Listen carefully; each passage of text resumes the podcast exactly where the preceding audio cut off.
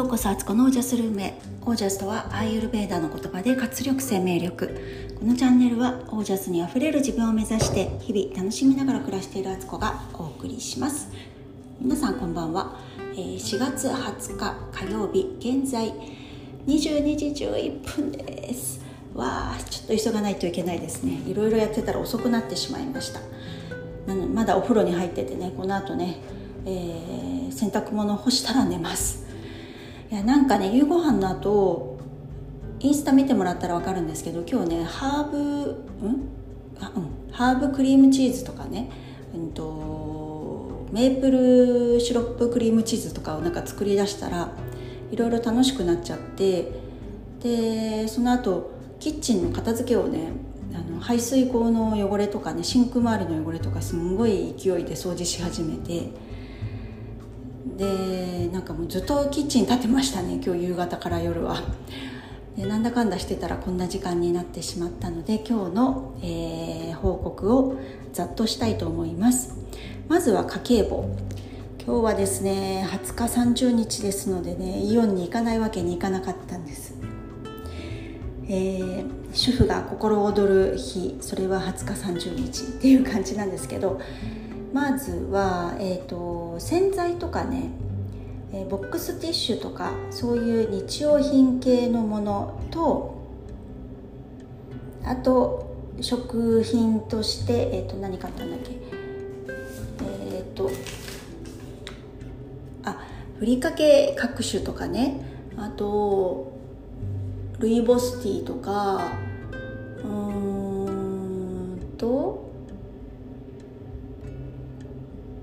な感じか。オロナミン C とかも買ってますけど。あのー、まあそんな感じ。あとお菓子とかもか。お菓子とかもちょっと買ったりなんだりして。えー、っとトータルでイオンで5232円。そしてイオンの文房具屋さんで息子のノートを買ってそれが1247円、えー、セリアで日用品ですね。えっ、とスポンジとかえーと、ネットとか洗濯ネットとか、えー、ゴミ受けのフィルターとかを買ったりして660円、えー、締めて今日はいくらなんだ？これがね字がちっちゃいんですよこのアプリとか言って文句言ってる場合じゃないんですけど。6382円の出費でした。はい。そして、えーと今日のファスティングの報告です。えー、ファスティング明け2日目、えー、通算5日目ですねファスティング始めてから。でえー、っとで今えっとですね。今日は朝オイルコーヒー飲みましてで12時過ぎぐらいからやっぱすごいお腹空いてきたのでもう食べようと思ってえっ、と湯豆腐と湯豆腐とサラダを食べました。でその後もなんかね口寂しいというかなんか物足んなくて、まあ、これは多分ね今まで食事の後に間食というかね何かを食べてた癖なんですけどなんか収まんないなって食べただけじゃ収まんないなと思ってえっ、ー、と100%カカオのチョコレートを食べたんですよ。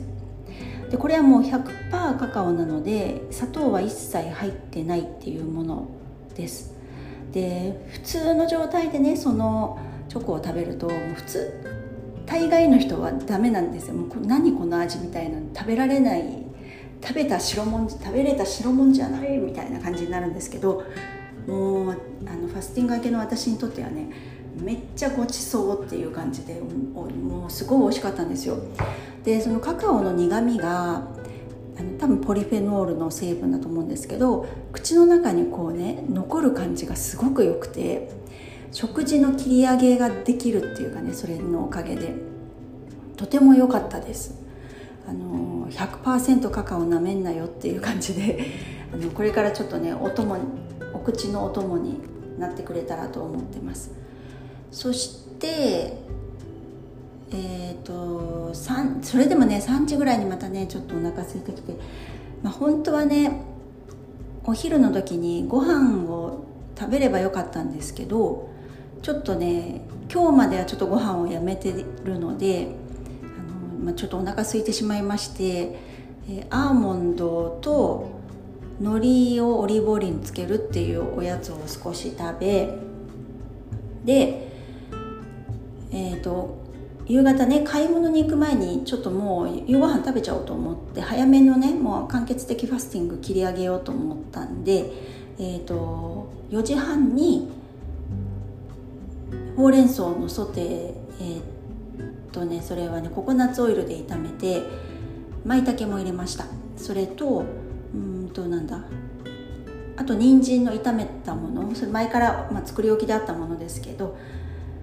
人参もまあ糖質多いですけども今日は全然もういいやと思って食べました。それでなんとか糖質をカバーしたという感じというかね最低限の糖質も必要なので。それで、えーと、今日は食事終了。で午前中にね筋トレをいくつかやったんですけどまあまあ久しぶりだったので結構ねゼーハゼーハなってましたしえー、雨じゃなかったらジョギング行きたかったんですけどなんか雨が降ったりやんだりでちょっと天気がよく分かんなかったんでジョギング行けずのでもトランポリン乗るほどなんかうんなんかあんまりそういうテンションじゃなかったので今日はまあそれだけの運動でした。でえっ、ー、といろいろねこう生活を見直し始めてやっぱりいろんなことを意識していくことってめちゃくちゃ大事だし見える化していこうと思ってトイレにですね貼る貼っておく表みたいのを作ったんですよ。でこれもまたちょっと別途詳しくお話ししたいんですけど一つは自分の生活習慣で何時から何何時まで寝て何時に食事をして、えー、と何回トイレまあ、トイレはもうおしっこの方はもうチェックしないですけどファスティング終わってるのであのお通じがねどれだけあったかとかあのどこでコーヒー飲んだとかそういうのを記録する紙が一つ。でもう一つが、えーと、毎日家族のために作ってる食事の3食をね、えーと、毎日最近インスタに上げてますけどあれのあの自分のメモ書きを一つ。であと自分がしたいこと習慣化していきたいと思っていることを、えーと、シールでね貼っていくみたいな表も一つ作ってちょっと綺麗に書き直したんですよ。今までもちょっとテスト的にやってたんですけどこれはかなり効果的だなと思ったのであのー、ちょっとねその3つの表を毎日トイレに私何度も行くし、あのー、トイレの時間って結構至福の時間でそこで結構、まあ、スマホも見ますけどなんかぼーっと考えたりとかなんかゆっくりできる空間なんですよねあそこは。だから大好きだからトイレにそれそれをね貼ろうと思ってそんな表をね作ったりしてすごく楽しかったです。あと YouTube のちょっと動画編集もしてもうめっちゃ久しぶりですけど明日には YouTube 上げようと思っています。そんな感じで、えっと、本当にね見える化って大事だなと思いました。たかだかこう毎日食べてる食事とかも、まあ、インスタ載せるのも一つですけど結構こうやって文字で書き出してそれを曜日ごととか1ヶ月単位とかでこう見える状態にするっていうとあどこで魚料理を何日おきぐらいに食べてて、え肉の料理はこんな感じかとか色分けでちょっと後で印をつけていけば分かるんですけど朝ごはんもご飯の日とパンの日の割合がどれぐらいあるのかとかね。なんかそういうのも見えてくるので、あのー、意外と今もう自分がやってることに実はヒントがあったりとか宝物があったりするなっていうのをあのまあ前々から思ってたんですけどちょっと改めてねきちんとやってみようと思ってやってます。これで自分の趣向とかあの自分がどうしていきたいのかとかっていうことが見えてくるしどういう癖があるのかも見えてくるしなんかだから本当にね自分のことって一番わかんないんですよね。自分の取扱説明書は自分で作るしかないなと思って今ちょっと実験的にやってます。でそれが良かったら皆さんにもっと紹介するしインスタでもねこの表はあのつけ始めたらねあの綺麗に書き直して今つけ始めてるのであのまた明日からスタートになってるのであのすぐにちょっと写真で見せてもね表だけ見せるわけになっちゃうのでそういうわけそういう風だと皆さんも意味が分かんないと思うので臨場感あまりないので何日かしたらねそれをね、えー、写メ撮ってインスタに載せてみようかなと思っています。本当見える化って大事。だから今日もね体重計乗りましたよ。見える化しました。痩せてました。600g 体脂肪も何パーセントか減ってた。あの 0. 何パーセントですけど。それでもねやっぱりやっぱりなんかこう見えるっていうのは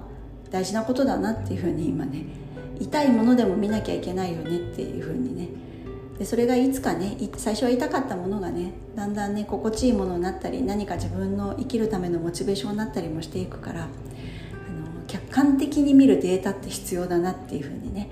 あのこの毎日報告してる家計簿もねアプリでつけてて、あのそれもね蓄積していくとあこれぐらい今週使ったんだとかね食費は月これぐらい使ってんだっていうのがねやっぱり見える化大事ですね。ということで引き続き見える化の話でしたっていうことで今日はこの辺で皆さんのあ最後までお聴きくださりありがとうございました、えー、皆さんの暮らしは自ら光り輝いてオージャスにあふれたものです。